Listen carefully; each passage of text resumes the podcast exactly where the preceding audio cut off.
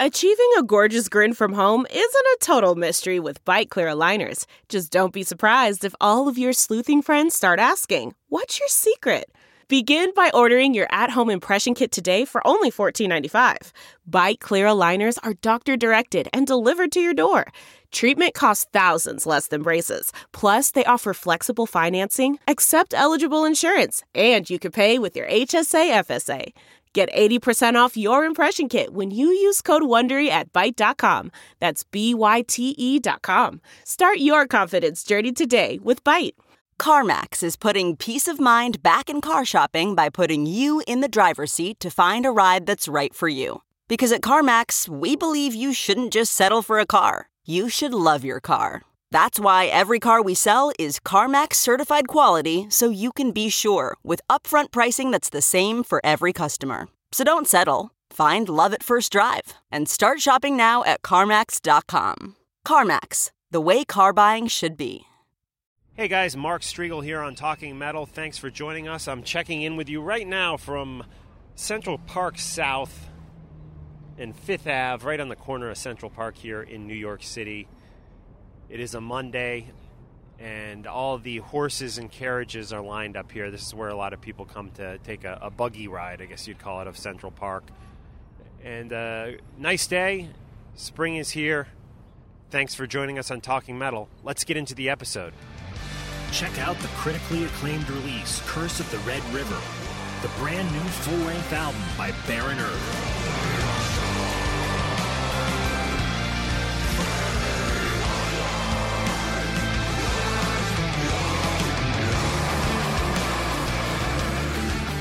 This album combines the best elements of metal, prog, and more obscure psychedelic rock. Visit Peaceville at P E A C E V I L L E dot com to buy the C D and to check out other great metal acts.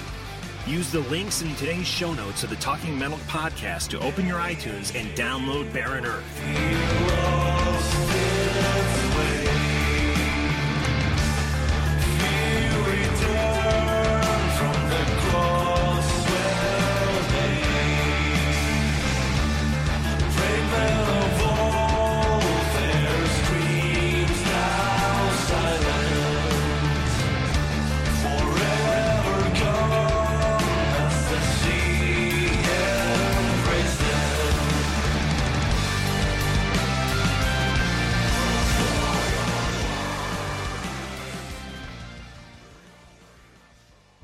Once again, guys, thanks for joining us. I'd like to just kind of share with you uh, something. You know, I remember specifically hearing the Ride the Lightning album by the, by Metallica for the first time and being just completely blown away. It was, I consider it a life-altering moment. The same goes with Number of the Beast by Iron Maiden, Dirty Deeds by A C D C, even non-metal records like Nirvana's Nevermind, OK Computer by Radiohead, Jeff Buckley Grace. These are all records that really changed my life and just blew me away the first time I, I heard them. Uh, I remember my uncle playing me Led Zeppelin four for the first time, and remember hearing Gimme Shelter by the Rolling Stones on the radio for the first time. These were true works of art. Again, just really changed my life when I when I heard these songs. And I, for a lot of these songs, can remember exactly where I was the first time I heard the the song or the album. Bloody Kisses by Type O Negative is one of those albums. I remember back probably in nineteen ninety-three hearing it for the first time. Uh, my friend Caprice played it for me and was just completely blown away by it. I immediately went out and bought the record, and it has remained one of my favorites. You know, here we are, what, seventeen years later. The world has truly lost a great artist who gave us some really great, great stuff. So before we get into the show, let me just set up the episode because it's a bit disjointed, and I apologize for that. But we have John Astronomy, Bert Gabriel, and myself checking in with you from New York City. That'll start the episode. Then we will go to Victor over in Spain, who spoke with our good friend Dan Lorenzo. Dan had some nice uh, things to say about Pete and some memories to share. Then we will hear from Joey Z, who played with Pete Steele in the reunited Carnivore. And Victor's going to share a little clip of Joey talking about Pete Steele that he recorded earlier this year, or maybe it was even late last year, I'm not sure. We will conclude today's episode with a brand new interview that Victor and I did, oh, probably less than a month ago, with Joey Z here in New York City when Victor was visiting. So, again, it's a little disjointed, a little complicated. You don't need to follow everything I just said to uh, enjoy the show. Pete Steele, a true artist. He will be missed. Forgive her, for she knows not what she does.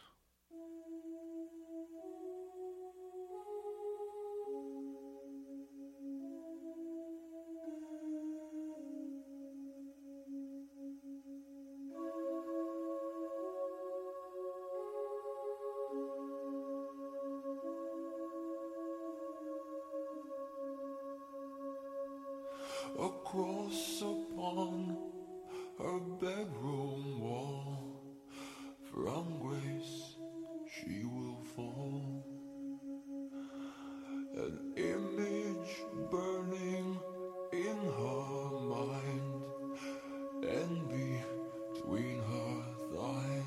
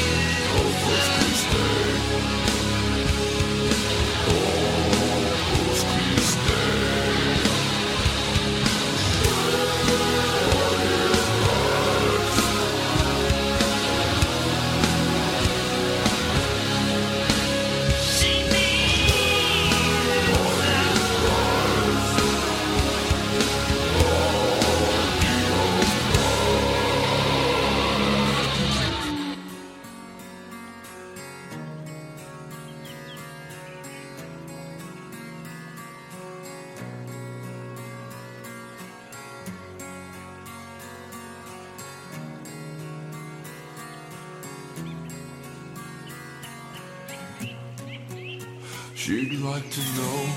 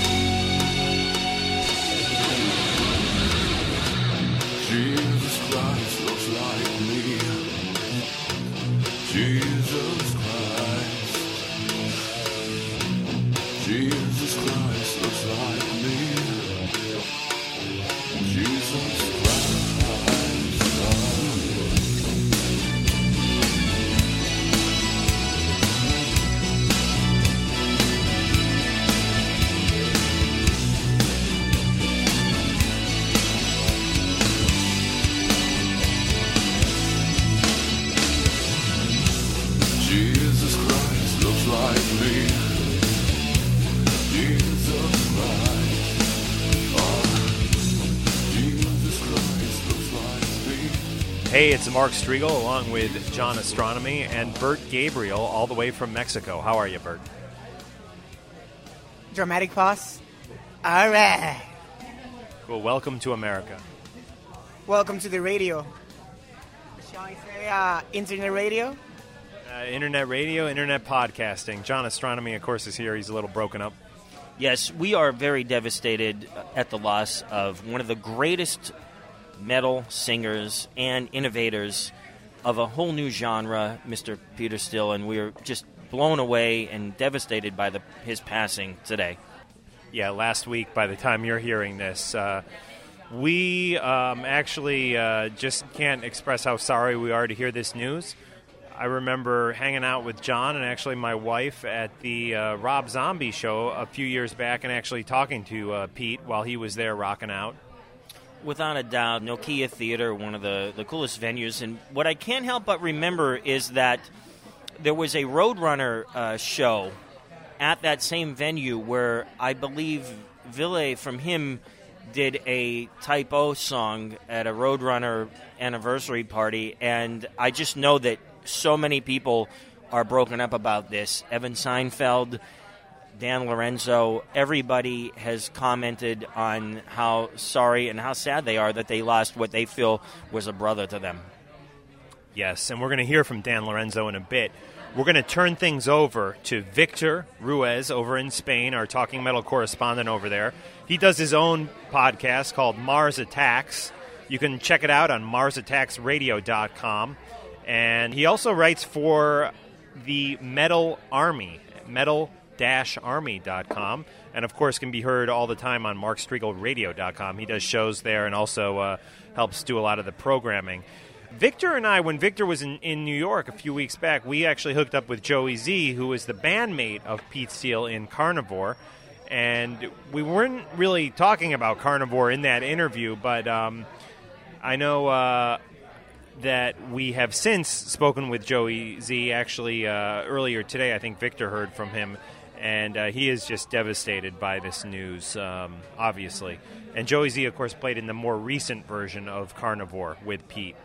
So, uh, anyways, just a sad, sad time in, in metal. And I, I, I'm also a fan of this glam metal band, Pretty Boy Floyd. You, you hear about that, Vinny? Yeah, without a doubt. Um, Vinnie Chas, right? Yes, yes. Yeah, I liked, as you guys know, I mean, I liked all of the glam rock groups from Poison on down. And, uh, yeah, I don't even know what happened to him. And I'm not sure that anyone really knows what happened to Vinnie Chas, but... Uh, I, I definitely knew who he was, and uh, I haven't, unfortunately, seen them live. But didn't you guys do a gig with them in the past? Yeah, my band actually opened up for Pretty Boy Floyd uh, probably about eight years ago, seven, eight years ago, out in Jersey, uh, in Clifton, coincidentally. And um, we, I, th- I don't believe Vinny was in the band at that time. Uh, I can tell you those guys were partying like... maniacs. Uh, so uh, hopefully that wasn't uh, one of the reasons that Vinny died. I'm not sure. Yeah, it, from what I've heard from the great website Metal Sludge, it appears that he may have called out sick on Friday, and uh, no one heard from him for a few days, and they showed up at his place and they found him dead. And what a ridiculous thing. This guy's probably like uh, in the, around forty years old, I would say, and... Um, Very sad. It's very sad. Especially even more sad when, you know, no one quite knows exactly what happened and the poor guy is alone, you know, home alone or something like that. It's very sad. And same same with Pete Steele in his late forties, but still a, a very sad uh, day in gothic metal and glam metal history. We are going to tap right into the Mars Attack show where you'll hear from Joey Z, uh, again, I interviewed Joey with uh, Victor. Uh, we, this interview took place in New York City a few weeks ago, and I believe we're also going to hear from Dan Lorenzo, who spoke with Victor uh, recently.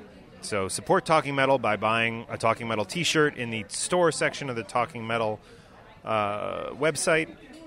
Uh, follow Mars Attacks on Twitter at Marseri two thousand five. Uh, Talking Metal is on there, Talking Metal on Twitter. And is Bert Gabriel on Twitter? Yes. Twitter.com slash mentira mentira.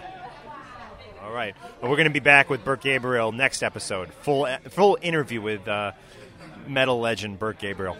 All right. And I want to just mention that uh, I was hanging out with you guys when you did the Joey Z interview, and he was literally one of the nicest people we ever had to the Talking Metal Studios. And... Uh, Joey, let's hang out again, man. And I'm sorry that uh, we're all going through this tough time, especially you, dude. Let's get into some Carnivore, and then we will tap right into the Mars Attacks show here on the Talking Metal podcast. Yeah, can I get the... Uh...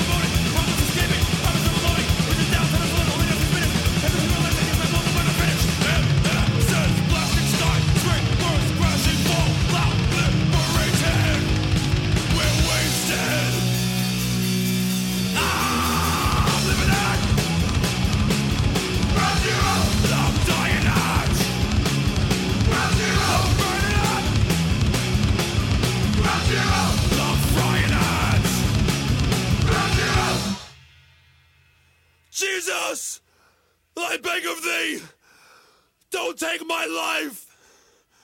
Return me to the womb from which I was torn. Birth is a sin, and the punishment is death. I wish you had left me unborn.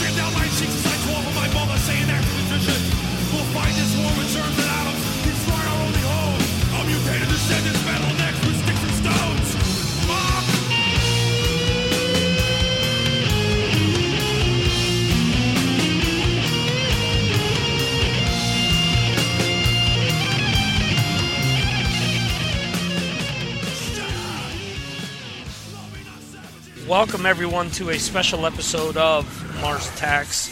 Uh, this episode will be our tribute to Peter Steele. And uh, let me just explain a little bit about how this episode originally came about. And I want to mention that we're not doing this to capitalize on his death. Um, we're doing this as music fans, and this is going to be released jointly by Talking Metal and by Mars Attacks. And let me set all this up for you. Uh, last month I did a live show with John and Mark from Talking Metal while I was in New York. And uh, we had Joey Z come into the studio and talk to us. And uh, for those of you that don't know, Joey has played with Life of Agony, Stereo Mud, and with Pete in Carnivore. Um, being that there were rumors years ago of Peter Steele passing away, uh, the first person that I contacted was Joey. And just to see, hey, you know, uh, see how he was doing, thanking him once again for the interview, and saying, hey, you know, I've heard this rumor. Uh, do you know anything about this? And Joey wrote me a little later that day, and um, his response, I mean, right off the bat, he responded with, uh, yeah, Victor, it's true. Peter's gone. I will miss him very much. He was like a brother. And see, when we had him in the studio, he mentioned Carnivore for about a second.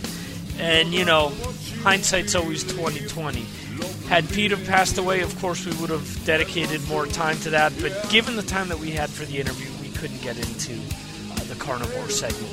Uh, but what I'm going to do is I'm going to bring you that as part of this podcast. Uh, also, what I did was reach out to a bunch of different artists that I had interviewed previously from the area, from the New York, New Jersey area, because let's face it, if anybody is a musician from this area, it's almost an extension, one or the other. It's uh, as uh, uh, as Byron from uh, God Forbid said, you know, last month when I saw them at B B King's, he says it's almost home A and home B because they're so close to one another. Bands frequently, you know, go back and forth across the border and play in, you know, venues in both places. So, um, because of that, you know, I wanted to touch base with people that maybe had, you know, rubbed elbows with uh, Pete, you know, maybe before he was famous, had known him for a while and this and that. And, you know, um, Pete obviously has touched a lot of people uh, because there was an outpouring of people that submitted things to Blabbermouth, for example. Um, and, you know, what I want to do is celebrate Pete, and, you know, um... I'm not going to say that I was the biggest Type O Negative fan, because I wasn't. I really enjoy his music, and I I have pretty much everything that the band has ever put out. Um, behind us you will hear We Hate Everyone, because that's the first song that I ever heard by Type O Negative that really caught my attention. I heard it on W S O U back in the day sometime in the early nineties, And um, getting sort of off track here, but you know, I reached out to a bunch of different artists, and I was able to get Dan Lorenzo from Hades, Nonfiction, and uh, Screaming Metal, amongst other things, on board. So what I'm going to have, uh, I'm going to play a clip of uh, Dan discussing Pete Steele.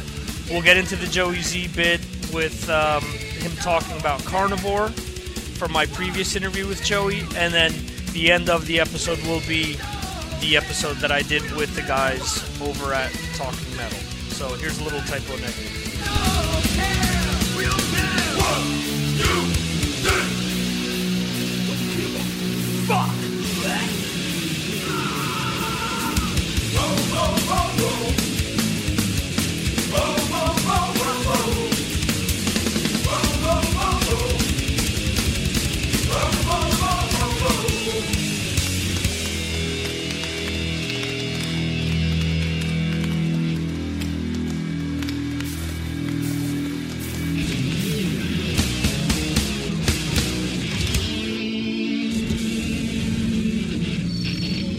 Well, I guess my earliest involvement with uh, Pete was uh, when he was in Carnivore. My band Hades would play with them at Lemoore, and okay. This would be like the end of the eighties. And I can't say that, yes, we, we did rub elbows, but I certainly didn't get to know him. And it's funny, when I got to know him was actually uh, Nonfiction, my other band, in the early nineties. We played with Repulsion and then Type O Negative a bunch of times. Right. And uh, I can't even tell you I knew them so great then. But years later, when I, I started selling advertising and writing for Steppin' Out magazine here sixteen years ago, right, and only about five or six years ago, I interviewed Pete for Steppin' Out magazine. Mm-hmm. So I mailed him a copy of the issue when it came out, and to my surprise, he left a, uh, a message on the mailbox here, on the voicemail box, and he said he wanted to thank me and give him a call, you know. So I called him back, and it was really odd because I've interviewed, you know, twenty people, and never, nobody's ever called back to say thanks. That just doesn't happen, you know. Right. So we, we started talking on a pretty regular basis. He was calling me at home and stuff, and we talked about uh, Alan and I had some acoustic songs, and I sent them to Pete. It was the only thing I was doing. I was kind of done playing music, and Pete said he wanted to put dance beats to it, and we we were starting to talk on a regular basis, and uh, What uh, I remember thinking is, like, my God, this guy's at the height of his fame, and here I am, I'm a has-been or a never-was, a guy who really hasn't done anything in years. Right. And Pete Steele's calling me, like, almost every day for a while, you know? Right, right, right. And it was, it was intriguing to me because I think of him as a musical genius. I mean, I consider myself a great riff writer. Right. I can write lyrics and melody lines, but my strength is the, you know, writing guitar riffs, whereas Pete Steele is all-encompassing, or was all-encompassing. He could write a song from the ground up and write stunning melody lines that are commercial and catchy, yet dark and heavy. Right. Um, and I, I was very intrigued by why is this guy re- reaching out to me. And I didn't want to say it when I was asked for quotes yesterday, mm-hmm. but the first two words that jumped into my mind was perhaps he was a lost soul. And I, I did not want to say that because I can't say I knew him that well in my My conversations with Pete might have added up to only two hours over a lifetime, right? Uh, maybe three hours, whatever. But I saw Monty Connor from Roadrunner Records called Pete a lost soul, and I then said, yeah, I should have said that too. I have to agree. Like, you know, some people, no matter how well things are going, are never happy because there's there's something dark and sad in their heart. And no matter how good things are, that's just the way they're going to feel, and I think Pete was one of those people. Right. And did you come into any further contact with him after you guys had shared all these conversations on the phone and done the interview and everything? Well, not really, and I'll tell you why. Um, this might make me sound almost wimpy, but, I mean, I was married at the time. And right. as a married man, I believe in being faithful, and I kind of go to bed at eleven thirty at night, and Pete would want to hang out and have me meet him in the city, like, to see some band at midnight or whatever. Mm-hmm. And, you know, he lived in Brooklyn. It's like, you know, it would be an hour for me to drive there.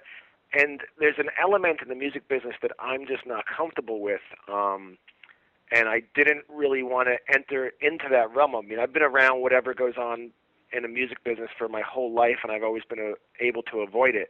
Mm-hmm. But I just thought, you know what, is this something I really want to get into? I'm married now. I'm happily married. And uh, is this something I really, you know, there's certain people that you don't invite into your life because you're afraid of the consequences. And not, I, I think Pete was a good guy, and mm-hmm. a gentle soul, as far as I knew. But I knew, I know the element around around famous rock stars has always had a darker element that I'm really just not comfortable being around, particularly at mm-hmm. this point in my life. Right. Okay. Um, no, so so that was that was about it. So that's why, really, after we talked for about three, four weeks, and I I kind of said, ah, no, I'm not going to come out tonight. I just, you know, kind of went nowhere because I kind of wasn't pursuing it on my end, you know. Okay. Um, I know that a lot of people, you know, when sort of when the bullet is hot out of the chamber, you know, a lot of things start to come out, you know. Um, a lot of people started saying, you know, he was a, a genius. He was a very big inspiration.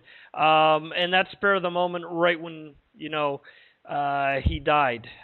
Do you think that five, ten years from now, people are going to look back and say, you know what? Pete Steele was a genius. He was a big influence. Uh, those Type O albums really marked a before and after, not only for Roadrunner, but for metal and hard rock in general. Yeah, absolutely. There's there's certain music, and it's funny because I, like I said yesterday when I was asked for comments, I said I'm not generally into four-minute songs. Um, I prefer the Kiss, Aerosmith, you know, three and a half minutes and get out of there. Right. But uh, Type O Negative songs to me almost like work, but I appreciate it so much. Mm-hmm. It's majestic, and like I said yesterday in my initial comments, um, although I think of myself as a great riff writer, Pete definitely touched upon things and had songs that you cannot just tip your hat to and say, my goodness, this guy is really, really on another level. And mm-hmm. as much as my pride almost bothers me to say that, there's certain people, whether it's Pete Steele or Jerry Cantrell or, you know, you know Lennon McCartney, who I don't, I, don't even, I only own one Beatle album, but you know they're on another level from you. Right. Um, and Pete is one of those guys, and I think as time goes by, it will prove to be even more true. I could tell you one other story that I'll remember from Pete when I was interviewing him. Um, I was talking to Pete about the future, and he was telling me at the time how he was a much happier person when he worked for the Parks Department, which I can sort of understand that because right now Bobby Blitz will call me or Ron Lipnicki from Overkill. They'll call me from on, being on tour. Right. And a little part of me really wishes I was out there with them promoting my music on tour in a different city of the night. But the real me, who's living in reality, would rather spend the night with my wife watching Family Guy and going out to dinner and going on some vacations than being in a different city every day. Right. But I was talking with Pete about the future, and I said, well, Pete, you know, something regarding the future. And he said, oh, you know, well, we'll cross that bridge when we come to it. I said, or in your case, you'll jump off that bridge when you come to it. And he said, I like that. Can I use that? So I'll always remember that, you know. That's great. And uh, my only last involvement, my last involvement with anybody from Type O Negative was um, – the drummer Johnny was emailing me saying, hey, uh, you know, he liked the Curse C D. Maybe we should jam someday with Blitz. Mm-hmm. And uh, then he told me that Pete moved to the Poconos and they were looking for a rehearsal studio. This is just a few months ago, looking for a rehearsal studio between Brooklyn and the Poconos. And I, I, had, I knew two guys named Dave, and they ended up rehearsing at uh, Fox Studios before their last tour. Mm-hmm. And uh, the owner from Fox Studios was very freaked out by the Type O Negative lyrics. His daughter was a big fan. And he almost didn't want the band in there, but then he had some conversations with the band. They they rehearsed there, and he was telling me how they were just nothing but gentlemen, you know? Huh. Cool. Yeah, I, I mean, everyone that I've spoken to or come in contact with, uh, both as fans or, uh, you know, as part of the industry, have commented the same thing, you know, have all said that uh, the guys were all very approachable. They were all down to earth. And, yeah. um, you know, and this is before all of this happened. Like I said, when when we interviewed Joey, he was, you know, saying how, you know, uh, Pete was very genuine, he was very kind, but at the same time, he could pretty much roll with the punches and come up with, you know, things on the spot. He was very witty, and he was he was saying that he was great at coming up with lyrics just out of left field. They'd come up with a riff, and, you know, the lyric would be there. So sure, Victor. I mean, he, he really he was a tortured artist, you know, and sometimes... Yeah. You have to uh, have a heart or a brain that makes things real dark for you to create such beautiful art, you know? Right, right, right. No, I, I got you. And unfortunately, you know, the, I think throughout history and throughout music, we've seen that, you know, with so many people over the years that uh, that's been true, and so many artists that are still out there uh, that it's true. So uh, it's just a shame that um, that he's gone. It's, it was almost surreal when I, uh, you know, read the stuff yesterday because obviously – you know, the, the hoax that had happened a few years back, but, um, you know, it's unfortunate. And, you know, with all of these things, like Lennon and McCartney, as you'd mentioned before, with the Beatles and so many other people, you know, we'll have to uh, continue to remember uh, them through their music.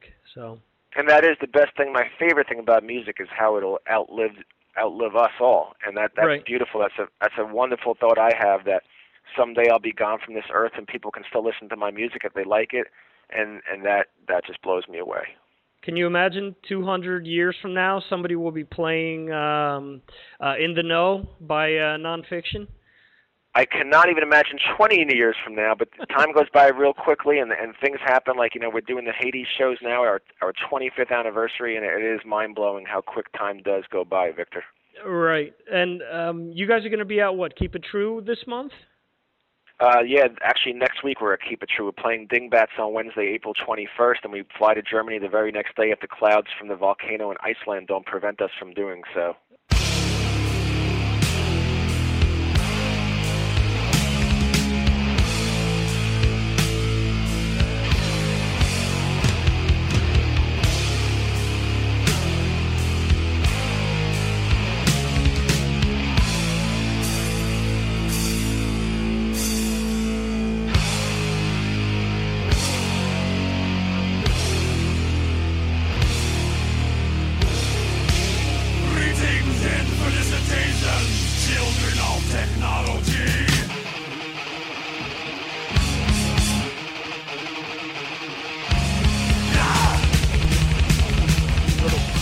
In the background, the song Carnivore by Carnivore, coming off of the album Carnivore. I want to thank uh, Dan Lorenzo for coming on with such short notice and talking to me about Pete and his interaction that uh, he had with Pete over the years.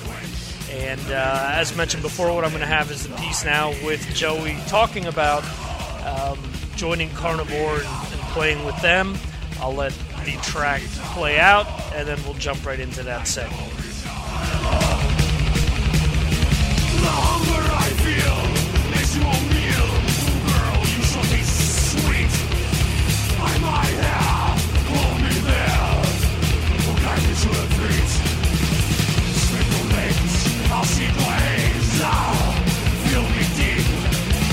Carnivore, I'm a meat of carnivore. I'd like to meet you. Carnivore, I know I'll meet you. Carnivore, I love you. Down. Dive, dive.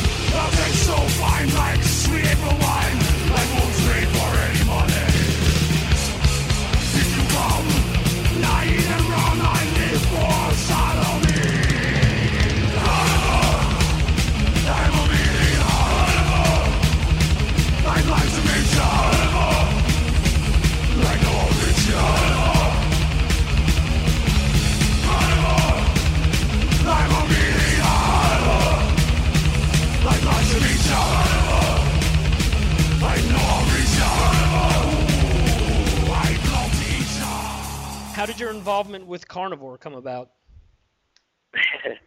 Well, Peter Steele, uh, you know, for one evening I got this crazy phone call. I didn't even believe it was Peter Steele because I haven't heard from him in about seven years. Right. But I got a phone call from this, this man who happened to be Peter asking for me and saying he was Peter Steele. And I said, yeah, right. Like I thought it was someone playing a prank, you know, changing their voice. Mm-hmm. And then you know, although Peter and I are good friends for many years, he just, he never called, you know, we never really talked on the phone or that, that type of relationship. Um, but it was him, and, and he said, I, you know, basically, uh, I have a proposition for you. I'm putting Carnivore together, and I'd love for you. You're my first choice in uh, in guitar player. And I said, you know what? Carnivore was, you know, one of my uh, one of the bands that influenced me, like as a heavy band growing up, right? And you know, heavy wise and, and, and groove, and um, yeah, I'd, I'd love to do it. You know, get up there and be a maniac. So. I took it on, and it was a lot of fun while it lasted. And uh, you know, it hasn't gone away. But Peter's very, very busy with Type O Negative, right? And I, I, I reassured Peter that any time that you know he has that bug in his, you know, that bug in him to make Carnivore happen, just to reach out and and we could talk about it and uh, see if it works out with everyone's schedules. And I think that's mainly the the thing is is when it works out with uh, everyone's band's schedules, you know, right? So um, it's still there, though. Cool. So we, we could possibly see something in the future, then. Yeah. Okay. Yeah, I wouldn't say that the band is it's a done deal. It's uh, again, we never closed a book, a chapter on it or anything, and uh, Peter's never never gave us the word that it's uh, a done deal. Right. So, you know, you could possibly see something happen in the future with that. Cool.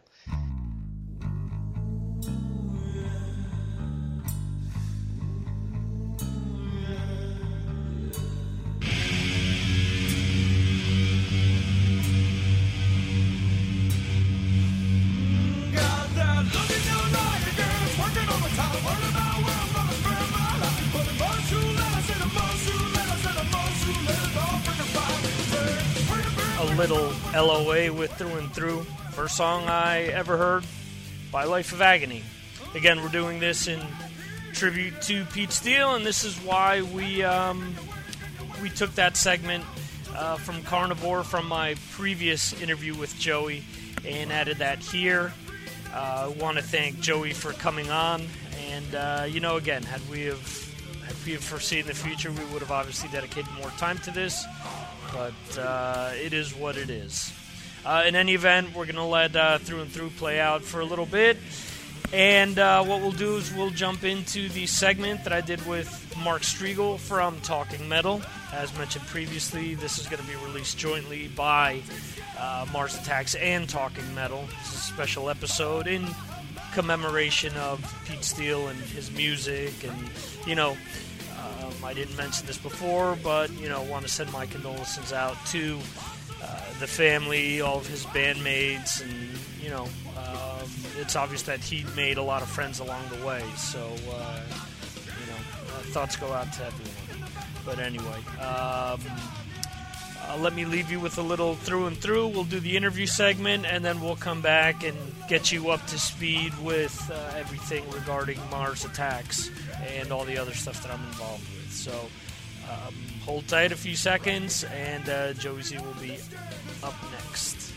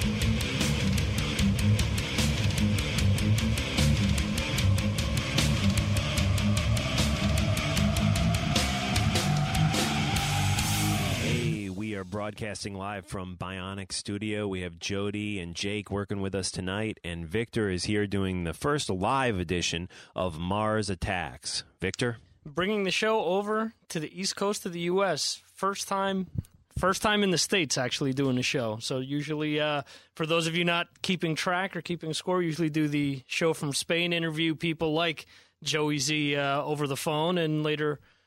bring it to you guys uh, over either Mark Striegel Radio or via podcast format. Congratulations, so, Victor.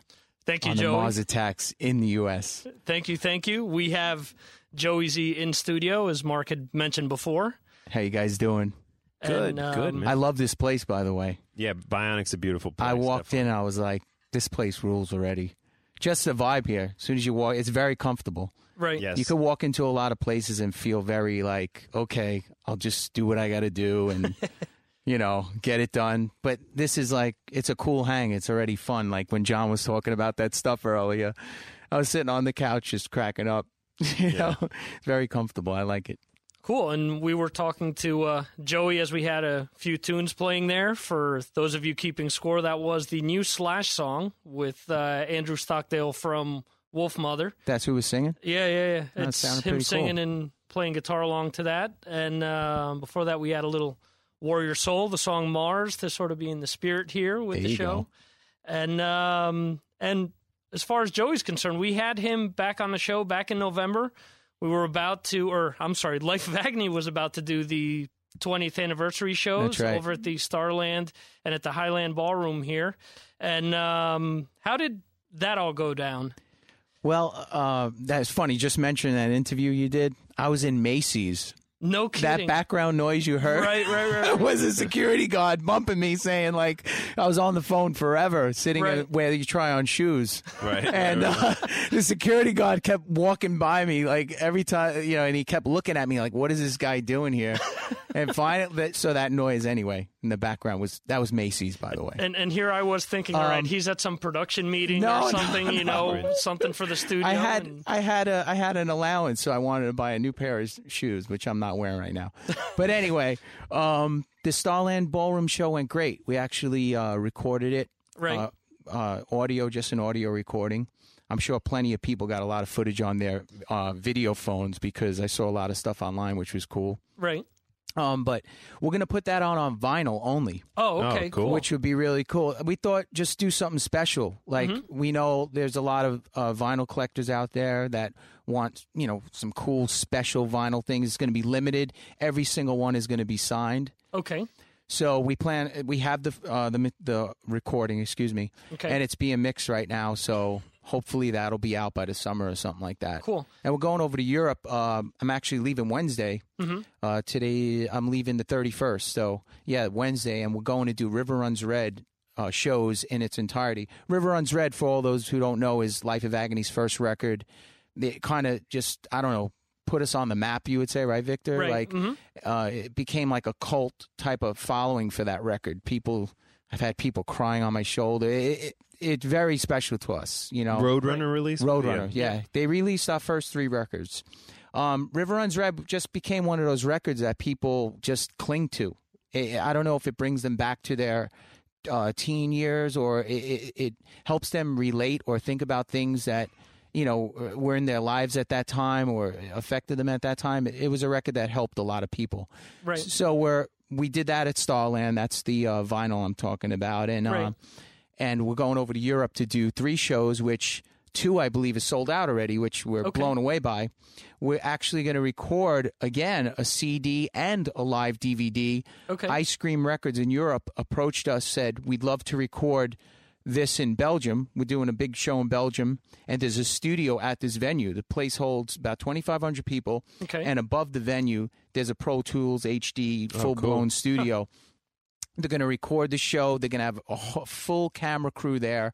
So I'm sure we're going to get a killer. And I'm mixing it at my studio. Okay. Um, and uh, I think it's going to be great, man. I'm really looking forward to it. I believe that is either the first or second show. So either Friday or Saturday of next week, I'll be recording that in Belgium. Wow. Cool. Very cool. So it's going to be very exciting. I mean, we're we're all pumped. We've been rehearsing like crazy, just right. making sure. And you rehearse sh- at your studio? No, I actually we have a couple of times, and so does Carnivore, which we could always talk about that later. But um, we have a studio in New Jersey, okay. uh, in uh, Jersey City, or four forty. Okay. Um, and we just have a monthly room there that we keep a lot of our touring right. equipment, okay. and and gotcha. we we've been going crazy there, though, like making sure the material is nice and tight. And we're sharp for this because, you know, this is something that's very important to sure. us, you know? Okay, and you guys are just doing River Runs Red, or are you doing no, other we'll songs do, afterwards? Yeah, or? we'll we'll we'll do the River Runs Red. It's an entire and it's in its entirety. It's a tongue twister a little bit for me, at least. Italian guy from Brooklyn.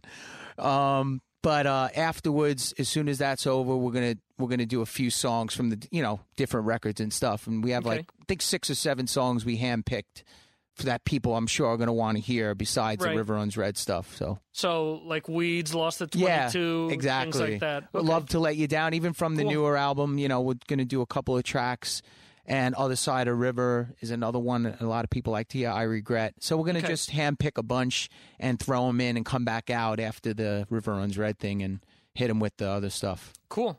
Awesome. It's going to be a lot of fun. Yeah, sounds like a lot of fun. Um, you guys also did some more touring after these shows. You played a few shows with Life of, or with God Forbid, excuse me. Yeah, uh, out in- God Forbid actually ended up pulling off of it because no um, they got the uh, Five Finger Death Punch tour, right. which I don't blame them. I mean, that's a full blown tour, so uh, you know they had to pull off. It was only a couple of shows I think they were going to do, but um, it ended up working out. We got Seventh Void, which okay. is um, Kenny and uh, Johnny from, from Type, Type O Negative. Yeah. Mm-hmm. Um, their band, and they jumped on the show, so it's it was great, man. All friends, it was a great time, and the crowd loves it. They love the River Runs Red stuff, like I said. Right, insanity from start to finish. Wow! As soon as you come out, they just you know the crowd erupts into this like I don't know. It just looks like a war. I, sometimes I look out, I'm like, is everyone all right? You know, it's pretty cool though. That's we cool. love it. The last time we spoke as well, you had mentioned that you guys had been um, uh, possibly writing new material. You yeah. had been at like the infant stages of putting things yeah. together. We're like turtles, man. We, we, we're not a very fat, you know, we don't write songs fast. And it's it could be a good thing because we only write when we're really feeling something. Right. People always are breaking our chops. I don't know what I'm allowed to say on the air here, but yeah, people, whatever you want. All right. People are breaking our balls constantly about like, well, how come you guys put out a record once every, you know, whatever? And we're like, we just want to write when it, it feels right. You know, we don't want to just write to write to get something right. out, to get a piece of product on the shelf again or whatever. Um, that's, I think, the battle for every band is write something that means something. Right. Because we've all heard those albums that our favorite artists come out with, and there's a little bit of disappointment in there. Mm-hmm. And you know what? Life of Agony, the last record we released was on Epic in two thousand five. Right. And that album, there was a little hint of that, I think, because we were kind of being pushed to to hurry up a little bit mm-hmm. with the writing process. And I think here and there, even being in the band, I, I feel and hear a little hint of that. We had to get going. We had to get moving right. on the material. So now that we're not with a label, we don't have management, believe it or not, uh, and this is a good thing for all the bands out there that are doing, doing it on their own, which a lot of bands are now. You don't It's weird. Like, we're doing better than we've ever done, where we have probably the best, like, setup now, being that we're taking care of everything on our own. And we're making the most money, believe it or not, than we've ever made. Yeah. And we don't have a label. We don't have a new album. Our last album came out in two thousand five. Right. And, you know, we don't have management. We're doing it all ourselves. So I don't know, man. It's like there's hope out there for with everything that's out there now from the internet, you know, all these sites that could put your music out for you. There's C D Baby, Taxi, all these aven- these these these platforms and these places where you could put your music out. It's just a great thing for a lot of the younger aspiring bands that are not sure what to do. Go to these sites. Go check out one oh one Distribution. They offer great deals. I was just on the phone with the vice president, Uh, Jean-Louis, and uh, we were talking about something, and um, he gave me the rundown on how one oh one Distribution works, and it is perfect for the independent artist. It's really cool to hear you say that, because so many artists that we talk to are like, oh, it's just such a horrible situation now. It's not. With kids stealing music online, and the internet ruined it for us, and and here you're saying, well, you know, we can now do this without a label and without management, and we're even making better money than that's, we used to. So that's that's a, a different side than I think you hear a lot. Right, know? And you know what? Um, write music for the right reasons, and people will listen. people are going to – the thing with a label is I think they find sometimes – and I'm not bashing all labels or anything like that. There are some really hard-working labels out there that, that care. Right. Um, but a lot of labels out there are looking for the next thing that's going to sell, like the next – product, like, so they're right. grabbing the younger bands with the cool hair and and the tattoos in the right places, and and then the music isn't really living up to anything, and mm-hmm. I think a lot of people, you know, were getting discouraged, like a lot of independent artists, like the people you're talking about, because they feel like, oh, I'm only going to have a shot if if it goes this way, or, you know, if I get signed and and go this route. But that's not the case at all. It's complete opposite. When we were younger, L O A, you know, I we had to go around and give out our uh, uh, demos and and shove them in people's faces. We didn't have the internet. We had to go to shows mm-hmm. and try to hope to, like, rub elbows with the right person, and yeah, it was a lot more difficult. You know, and I could, I'd have to say we kind of got lucky. We were going to Lamore's a lot in Brooklyn, and Ken Creedy, who was Type O Negative's manager, they were called Repulsion at the time. And uh, I kept shoving demos in his face because I would see this guy, and I kept giving him Life of Agony demos. And I'll never forget it. He took the demo and he he threw it in the in the garbage pail right next to him when I turned around. Yeah. But he didn't know I, I saw it. Right. So I walked back over. I picked the demo, I, my Life of Agony demo tape right. up out of the garbage, and I said, "No, man, you got to fucking listen to this. I'm serious." And he took it serious, and that's how he took us on. Wow! That's and that was the story, real story. Yeah. And then he helped us get signed to Roadrunner. That, that was at Lamore's, Lamore's in Brooklyn. Yeah, okay. Yeah, and uh, so it's uh, again going back to what I was saying before. You know, there's a lot of hope for the for the independent artists now. You know, there's a lot. Go online. Like I said, you could go to all those sites. I'll mention them again. C D Baby, Taxi, one oh one Distribution, which is one of my favorites now. Um, you know, all these sites could help you put out your music. And if it's good shit, people are going to adhere to it. Bottom line, that's how it works. There's, there's no denying good music. We all know that in this room. Right, right, right. And that's absolutely true. You know, what, you know, what you guys put out years ago still holds true today. There's so many things that you're saying, you know, having the tattoos in the right place, the hair combed a certain way. Yep. You know, unfortunately, what are these bands going to be doing in two, three years? Nothing. When when they don't have a sound that sticks out. You guys had a sound, or have always had a sound that, you know, either the words stuck out and grabbed people, or the, the different hooks and the riffs and things, you know, really stuck out. And, I mean, I don't want to name bands, but... No, I know. I mean, I know. For all of us here that have seen, you know, different subgenres come and go, or different fads come and go, you're looking at it saying, like, oh, my God, do you not see the, you know, what's coming? And the- you and I, yeah, you and I were talking about this. I, I, there's been a, a, maybe a, a gap of, like, ten years already. I turn on the radio just to check out what's going on. And unless it's a it's an older band that we all know that are putting out new stuff... If it's some of these newer, whether it's metal or whatever it is, just rock, hard rock, a lot of it, I mean, it's just like skip, skip, like skip right. through it. Like, I'm not feeling it. I'm not right. feeling it. It's not hitting me in here, in my heart. I, I like not... to refer to it as marketing music. Yeah. Because well, it's, you know, all right, well, what can we fit in this one box to sound like band X or band Y? And yeah, and then you could kind of like, you could kind of like grab a few. Like, yeah. here and there, you'll be able to, like, grab one or two, like, that you know the band's for real, and you grab them and say, you know what, that's some good shit. Right, right, right. You know, and, uh, you know, a band like Lamb of God, or, you know, it's, they, they're going for it. They really, they get up there and they mean it. Played with those guys, and, you know, so, you know, it's out there. There, there is good stuff out there. It's just very hard to find lately. Cool, and... Go ahead, Mark. Oh, I was going to say, not to not to only talk about Life of Agony, because I know there's other things we want to touch on here. But sure.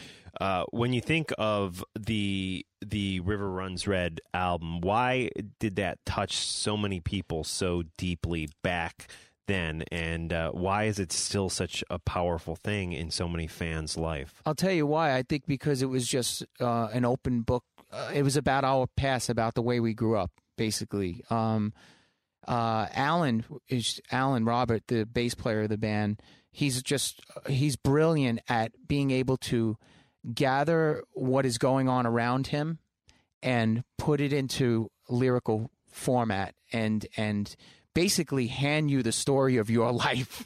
There were times where he would hand the songs, and I literally, your eyes filled up with tears. I never forget the day um, he, I will get back to River Runs Red in a second, but he wrote a song called The Day He Died, and my uncle just right. passed away. Mm. Just for those who uh, don't know, Keith, the singer of Life of Agony, Keith Caputo, and myself are cousins, right. real first blood. So my mother and his dad were brother and sister until my uncle passed away from heroin overdose. Right. And so did Keith's mother, my aunt, passed away from heroin overdose. Oh, hmm. So we write about everything that's gone on. My father, I love him. He's he's still around, thank God. Today he's he's a recovered alcoholic, and I had a rough childhood with that. So it's like somehow Alan was always able to pull all these emotions out of us and then put it in words and then show us. Mm-hmm.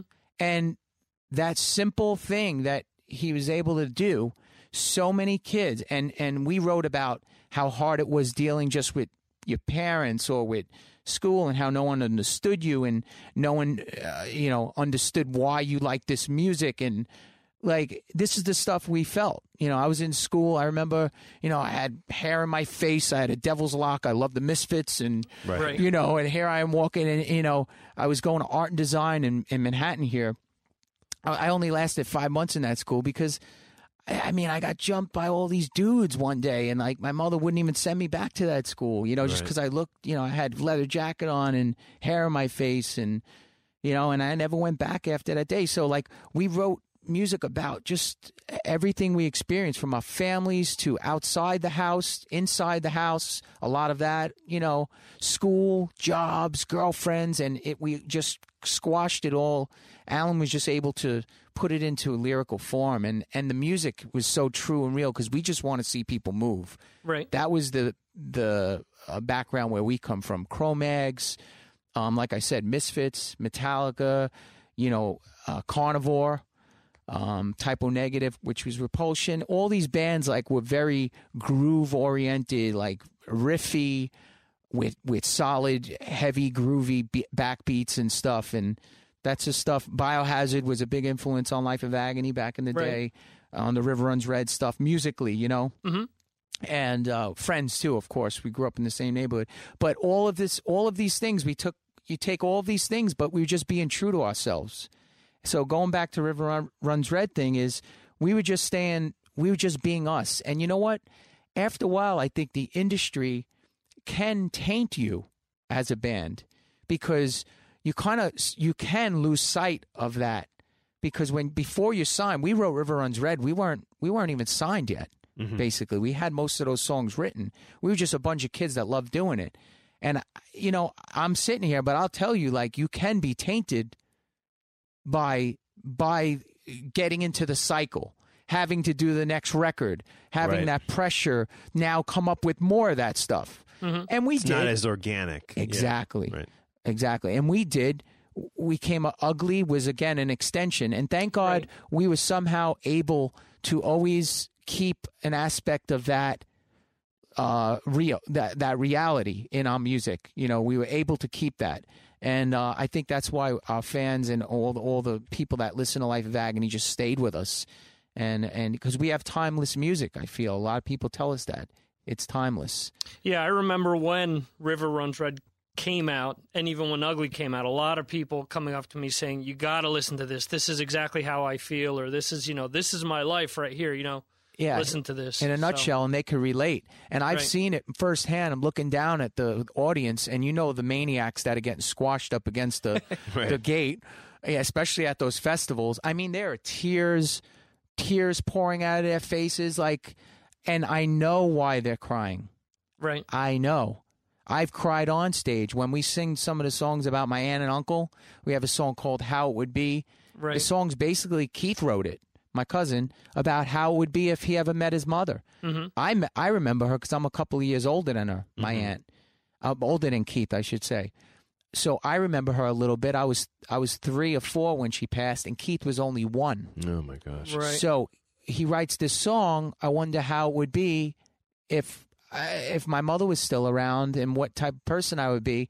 And like, here I am on stage when we got back together in two thousand three to do the Life of Agony reunion, mm-hmm. when the band actually came back together after six years. And here I am on stage the first show, and I couldn't stop crying like a baby. Mm. On stage, like I, it just hit me like, wow, you know, this is this is real. Like that, that's my family. Like, and he's looking at me and singing in my face, and like I see it in his eyes. And it, this is what we're not fucking around, right? Right. You know, we're we're deal. living it, dude. Yeah, it's pure emotion just coming pure out on emo- stage. And the crowd, I got the chills right now on my arm. The crowd feels this shit, and if when you're a band. That's the kind of shit you need to bring to the table. Like, I, I'm not saying you have to always write about hardships, but bring that real passion or emotion. And this is going out to all you guys out there that are writing new music.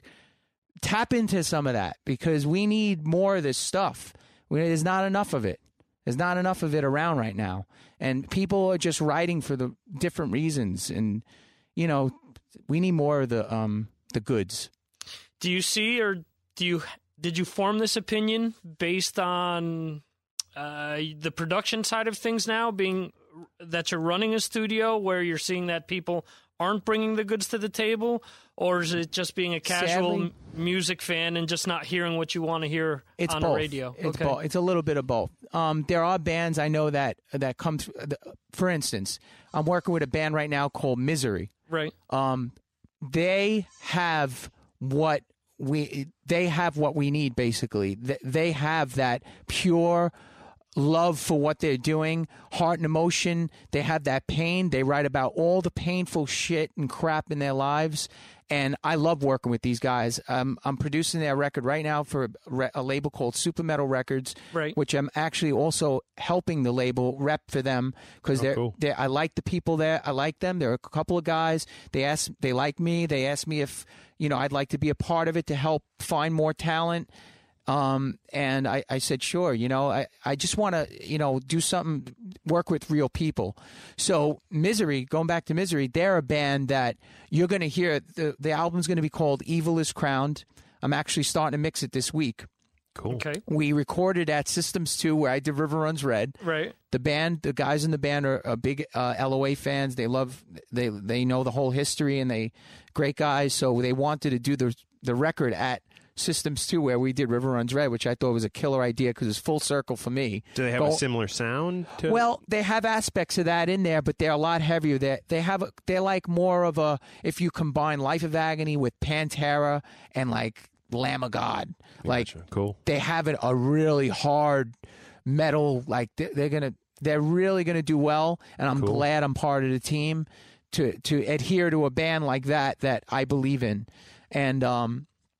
So, but then going back to what you said, yes, I do see a lot of that. Like, I do see a lot of bands coming in that just want to be in a band, and I want to do it with, you know, for a living, and it's cool. I get it. You know, I get it. Being in a band is cool, but you need to dig a little bit deeper. A, a lot of these bands just need to go the extra step, the extra mile, figure out what it is that they want to say. What message are you bringing?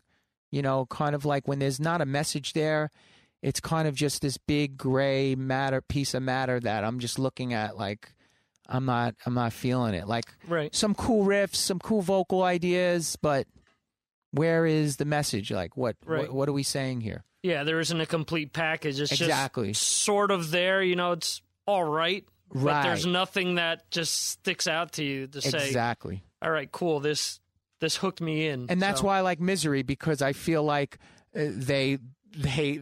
They bring something real to the table. They they look like they look like maniacs that they want to play some hard, crazy music. They have passion for metal. You could just tell it's written all over their faces. It's they have they're not a, they don't have a piece of gray matter. Gotcha. It's way beyond that. So that's why I, I mentioned them, because it'd be something cool to look at look out for. Okay. And the last time we spoke, you were actually producing one other band that you were raving about? Yeah, um, this band called uh, The Greatest Fear. Okay. Another band. Uh, what a story they had. And and let me tell you something. Uh, Jane Sanders, the singer, uh, female vocalist, she just, uh, again, like another person that has the knack of taking, and she uses it, she does it in a metaphorical way. Like, her lyrics aren't like like like Life of Agony. Like, you know, you read it and you know what it's about. Hers, she's using metaphors, but the way she does it is just incredible, and in how she ties everything in and pulls it all together in the song. Um, there's a song called "A Flower Without Sun," and uh, that I produced with them, and they actually. They're just a couple. The Brian is her husband. He's mm-hmm. the drummer. Jane is the vocalist, and they have a great. They have not. A, it's kind of a tragic story, but uh, you know, they they were living out a west a West Coast in Las Vegas. Nothing was going on. They they actually they had a band for a little while. Then it kind of fell apart. But they wrote. She always wrote great stuff. They write great stuff. Anyway.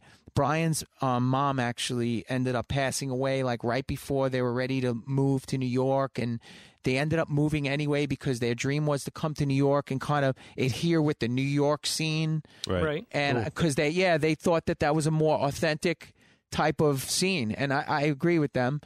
And um, not to say Las Vegas isn't, but I'm just saying, you know, they, they wanted to adhere to like the Type O Negatives and the Life of Agonies and stuff. And uh, so they, You know, they came over, their equipment, their this isn't even funny and I'm laughing, but it's it's fucked up. That's why I'm laughing. The night before, after everything they dealt with with their families, her father was in a bad car accident, was almost paralyzed for life. His mom passed away before they left. Then the night before, they had their trailer packed with all their gear, their music shit, their amps, their guitars, and all that stuff they were bringing to New York. The trailer got completely stolen. Oh, boy. Wow. The night before, they drove cross country. So they left anyway with nothing. Wow. Huh. They, had, they came to New York with nothing. They drove across country, and that's why I give them so much credit. So they're in my studio. They come to me. We meet. I, I, I definitely want to work with them. I heard some ideas, some rough ideas, and uh, it came time for the guitars. And Jane was gonna, the vocalist was gonna try to throw down some heavy stuff, and I could tell she was very nervous. She was very nervous, very shaky. And I was like, "Hey, I was like, do you want me to do the guitar stuff?" And she was like, "Oh my God, you know, like I, I, that would be amazing. I, you're flipping me out, and you know, I, I love that. And what do we got to pay you?" I'm like, "You don't got to pay me anything. Right. You know, I want to, I want to do this for you. I want to play on it for you, for, for everything you've told me." And anyway, so that, that that's what I did. I uh, now we're three songs in.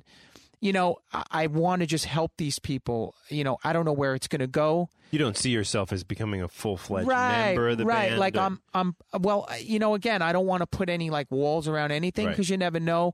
But as of right now, I'm helping them getting their recordings done by contributing with the guitar. Cool. And that's pretty much where I'm at with that. You know, I, I like what she writes. I, I love what she writes. I shouldn't even say I like it. I, I love what she writes, and I want to just color it with my heavy, heavy sound. Cool. Excellent. It's pretty cool. The greatest fear. Cool. And outside of all of this, you also mentioned the last time that you're working on a solo album. Yeah. Well, I, I, well, I have two little daughters at home. Um, ages, uh, one's going to be four, Sophia, and Mia is going to be two.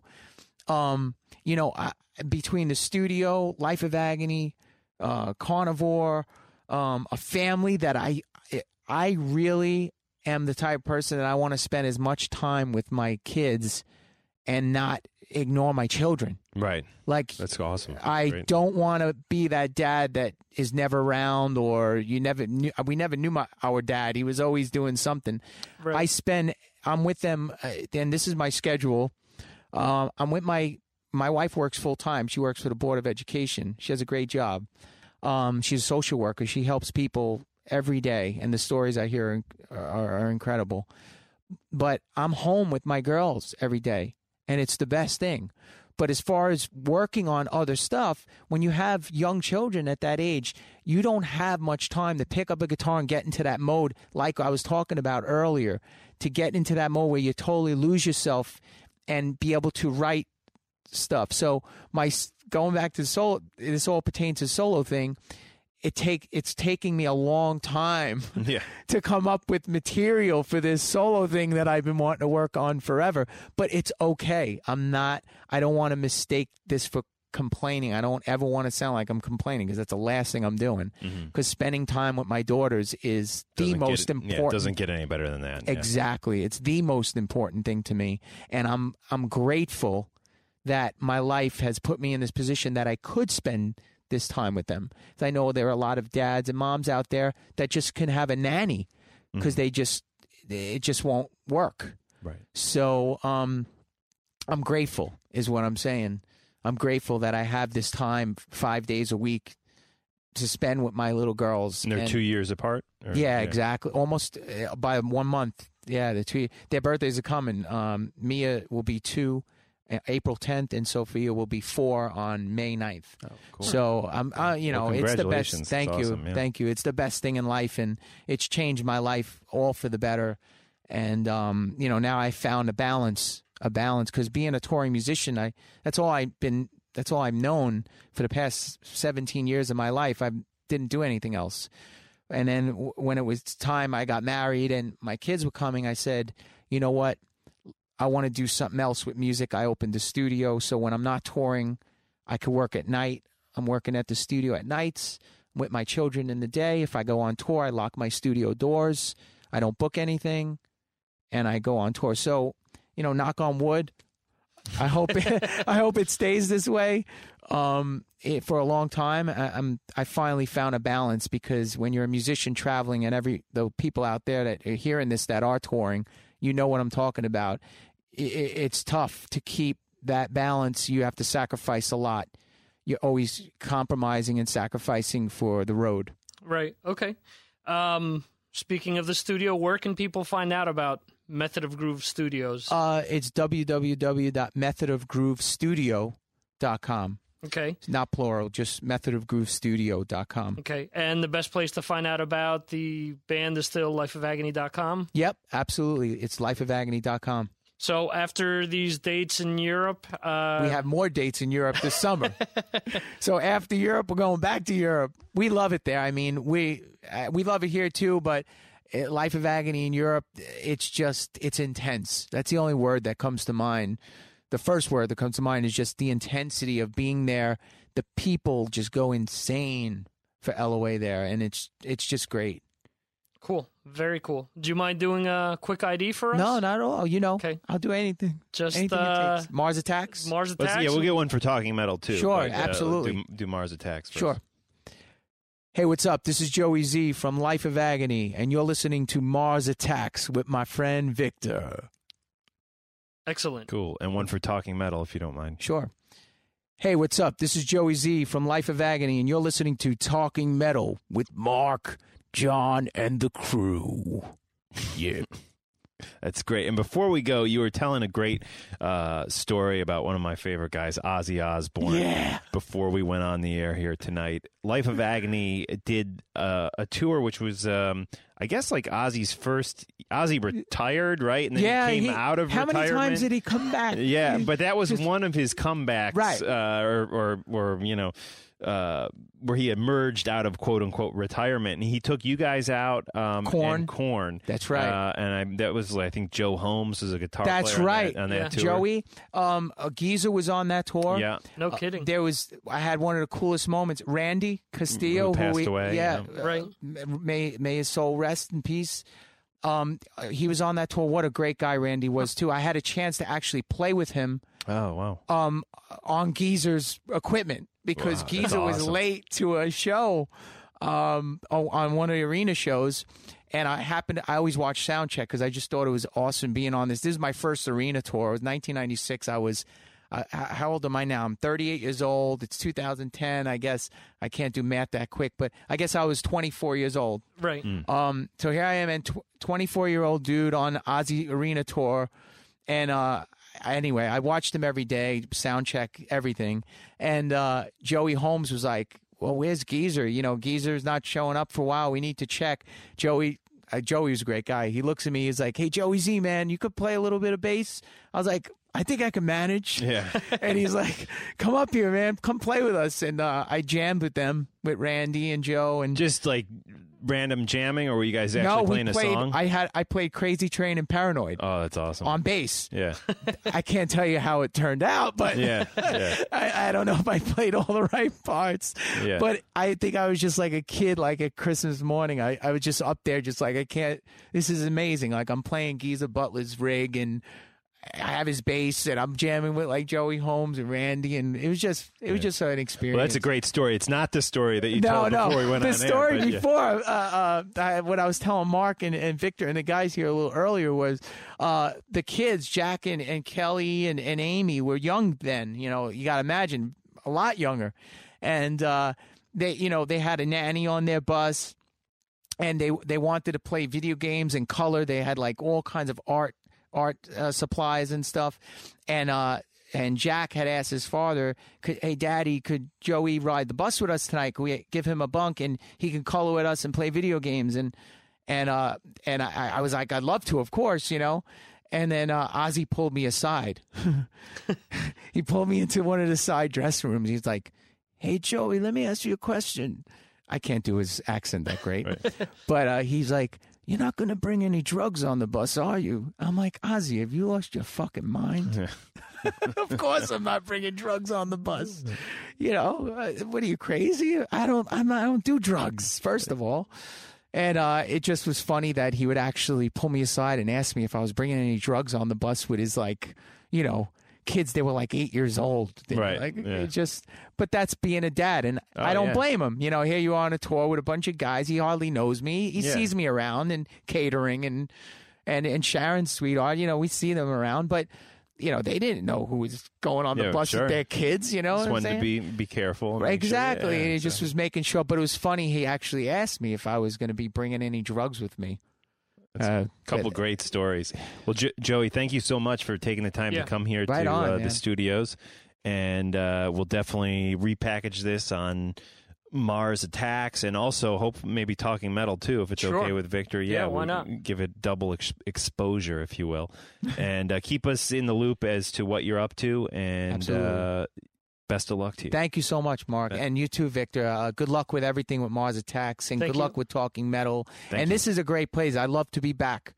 Okay, well, hopefully you I'd will love be. To come yeah. back. Yeah, I like we'd love to guys. Have you back. Definitely.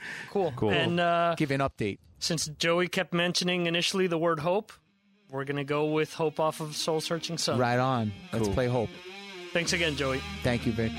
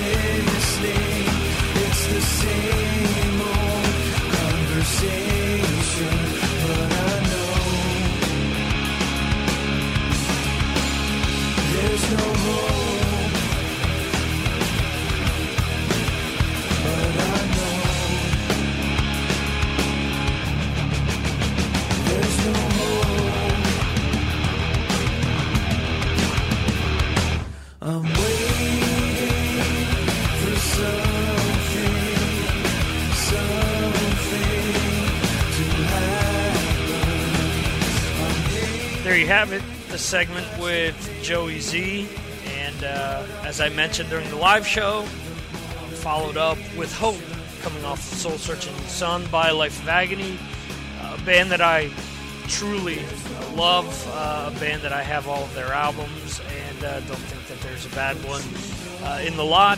And uh, first and foremost, you know, I want to thank Joey for coming on both times.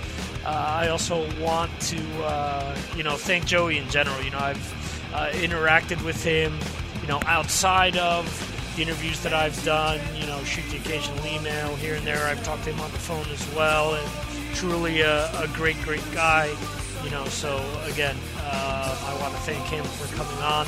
Also want to thank Mark and John for helping me set everything up with a live show. And uh, I want to thank you guys for tuning in, not only to the podcast, but to those of you that listen to the radio show uh, that I do on Mark Striegel Radio. And those of you You can also go the extra mile and listen to the uh, Fusion Sonica podcast uh, and Fusion Sonica radio show. Uh, you can find all about everything that I do right on mars attacks radio dot com. Uh, you can find links there to the Twitter, to the MySpace page, to the Facebook group. Uh, don't be, uh, you know, ashamed to sign up for anything. More than happy to, uh, you know, welcome you guys on board. And uh, also want to mention that, uh, you know, I am doing some freelance stuff for Metal Army America. Check that site out. Very cool. Has all types of uh, interesting tidbits regarding metal. Uh, it switches up content on a daily basis. Adding reviews and, uh, well, album reviews and concert reviews so far. Have a review for an album that Raven just put out. I'll just um, leave it at, uh, you know, check out what I wrote up on the site. You know, decide for yourself. You know, these are my opinions. Uh, obviously, you're entitled to um, whatever uh, opinion you have uh, regarding These, these albums that I review. So I have reviewed uh, the Brian Posehn album as well. Thought it was uh, rather entertaining. And uh, again, check out Metal Army America. Check out Talking Metal and check out the Talking Metal Wire. You know, every time uh, one of these new uh, reviews go up, or I do something new in Fusion Sonica uh, or Mars Attacks, I do add things up there on the Talking Metal Wire. Uh, you know, just a few little quick words just to keep people in the know of what's taking place. And again, you know, check out uh, mars attacks dot com, mars attacks radio dot com. I'm sorry. If you go to mars attacks dot com, you go to the set for the movie. But uh, in any event, thanks again for listening, and thanks to everyone that was involved in making this such a special show. Again, Joey Z, uh, Mark Striegel, John Astronomy, and Dan Lorenzo for coming on such short notice, and you, the listeners, for checking this out. Uh, if you want to leave me any questions, comments, or concerns, or suggestions, if you think that I'm rambling too long here, as some have mentioned, um, send me an email, victor at mars attacks radio dot com. Thanks again for listening. In the background, some more Life of Agony. This is The Day He Died. This is a track that Joey discussed uh, during the interview, and uh, we'll leave you with that before closing things up. Thanks again for listening. Long live the memory and music of Pete Steele, Type O Negative, Carnivore, and everything else he was involved in. See you next time.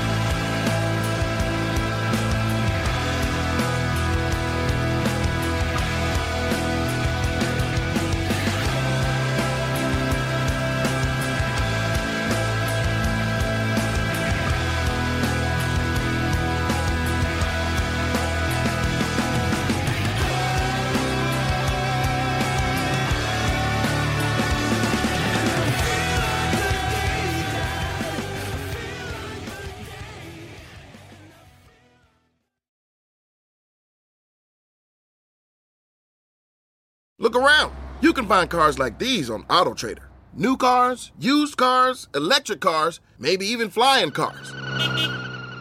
Okay, no flying cars, but as soon as they get invented, they'll be on AutoTrader.